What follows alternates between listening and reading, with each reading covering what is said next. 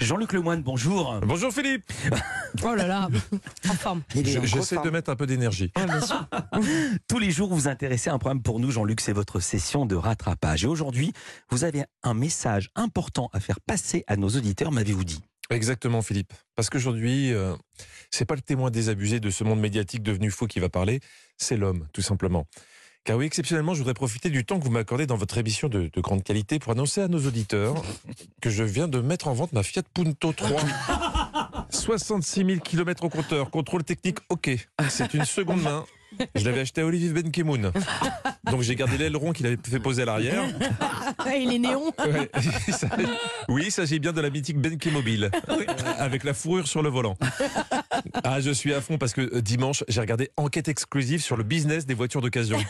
Et Ah oui. Bernard de la Villardière, tu sais que quand il aborde un sujet, c'est rarement pour t'annoncer une bonne nouvelle. Il vient pas pour se brosser les cheveux entre copines. Il faut savoir qu'en France, chaque année, plus de 600 000 voitures d'occasion sont vendues avec un compteur kilométrique trafiqué.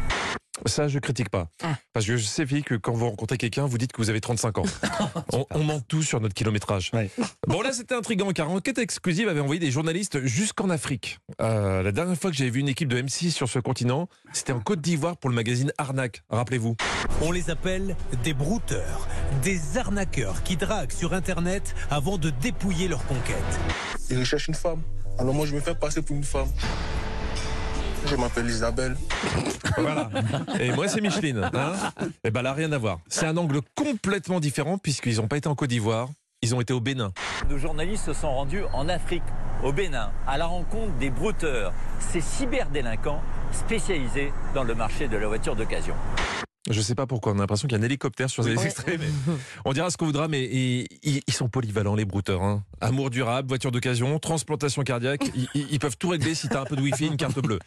Donc là, on apprenait qu'après les, les faux profils de drague, tu avais aussi des faux profils de voiture. En gros, Tinder avec des jantes. Mhm. La spécialité de Timothée, le brouteur. En France, une femme vient déjà de mordre à l'hameçon. Elle se nomme Sophie et habite à Montpellier. Pour la mettre en confiance, il ne manque pas d'imagination. Désormais, il ne s'appelle plus Timothée, mais Clara.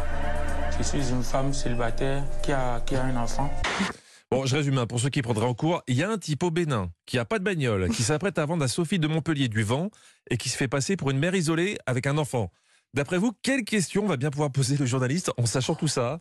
On écoute. Je suis une femme célibataire qui a, qui a un enfant. C'est une femme et les femmes sont vraiment sensibles. C'est de la manipulation Voilà. Oui, je crois qu'on peut appeler ça de la manipulation. Mm. Encore une enquête rondement menée. Allez, affaire suivante. Bon, au final, un petit sentiment de malaise. On a assisté à l'arnaque de Sophie qui a perdu 500 euros pour poser une option sur une voiture imaginaire. Et on a donné la parole à un être vraiment exquis, très content de lui devant la caméra. Et là, t'as déjà gagné 500 euros. Voilà. Le peu qu'ils ont, toi tu veux soutirer. Malgré que la personne te dit, j'ai j'ai pas de l'argent, je vole, je triche, je blesse. Des fois ça pousse les gens à se suicider. L'escroc ne fait preuve d'aucun remords. Oui, ça aussi on peut le dire. Euh, encore une conclusion bien à propos de Captain Évidence. en France, ils ont aussi enquêté dans certains centres de contrôle technique en y allant avec une épave, euh, enfin une vieille voiture. J'ai déjà vu des voitures euh, dans des états plus que catastrophiques. Les plaquettes de frein tellement usées qu'elles pas faire. Moi, j'appelle ça un cercueil, j'appelle même pas ça une voiture. C'est ultra dangereux. Oui, ça fait mal quand on dit ça, hein, mais, mais pour ta sécurité et celle des autres, vaut mieux qu'on dise la vérité. Et, et c'est tout à l'honneur de ce grand professionnel. Ah pardon, j'avais pas écouté jusqu'au bout. L'homme nous explique que l'on peut s'arranger. Pour 100 euros supplémentaires, il fermera les yeux. Voilà, ça c'est mon champion, ça. Oh là là. Moi, ça m'a ouvert des perspectives ce reportage d'enquête exclusif parce qu'on nous a aussi montré les garages où on peut trafiquer ton compteur. Elle avait près de 23 000 kilomètres. Elle en a désormais seulement 3 000. Et sa cote à l'Argus a pris plusieurs milliers d'euros. Voilà, c'était juste pour vous dire que je vends toujours la Benke mobile, mais finalement, elle n'a pas 66 000 km au compteur, elle en a deux. Dépêchez-vous. Merci beaucoup, Jean-Luc Lemoine. À demain et avant demain, on va vous retrouver de 16h à 18h avec Stéphane Bern sur Europe 1. C'est l'émission historiquement vôtre.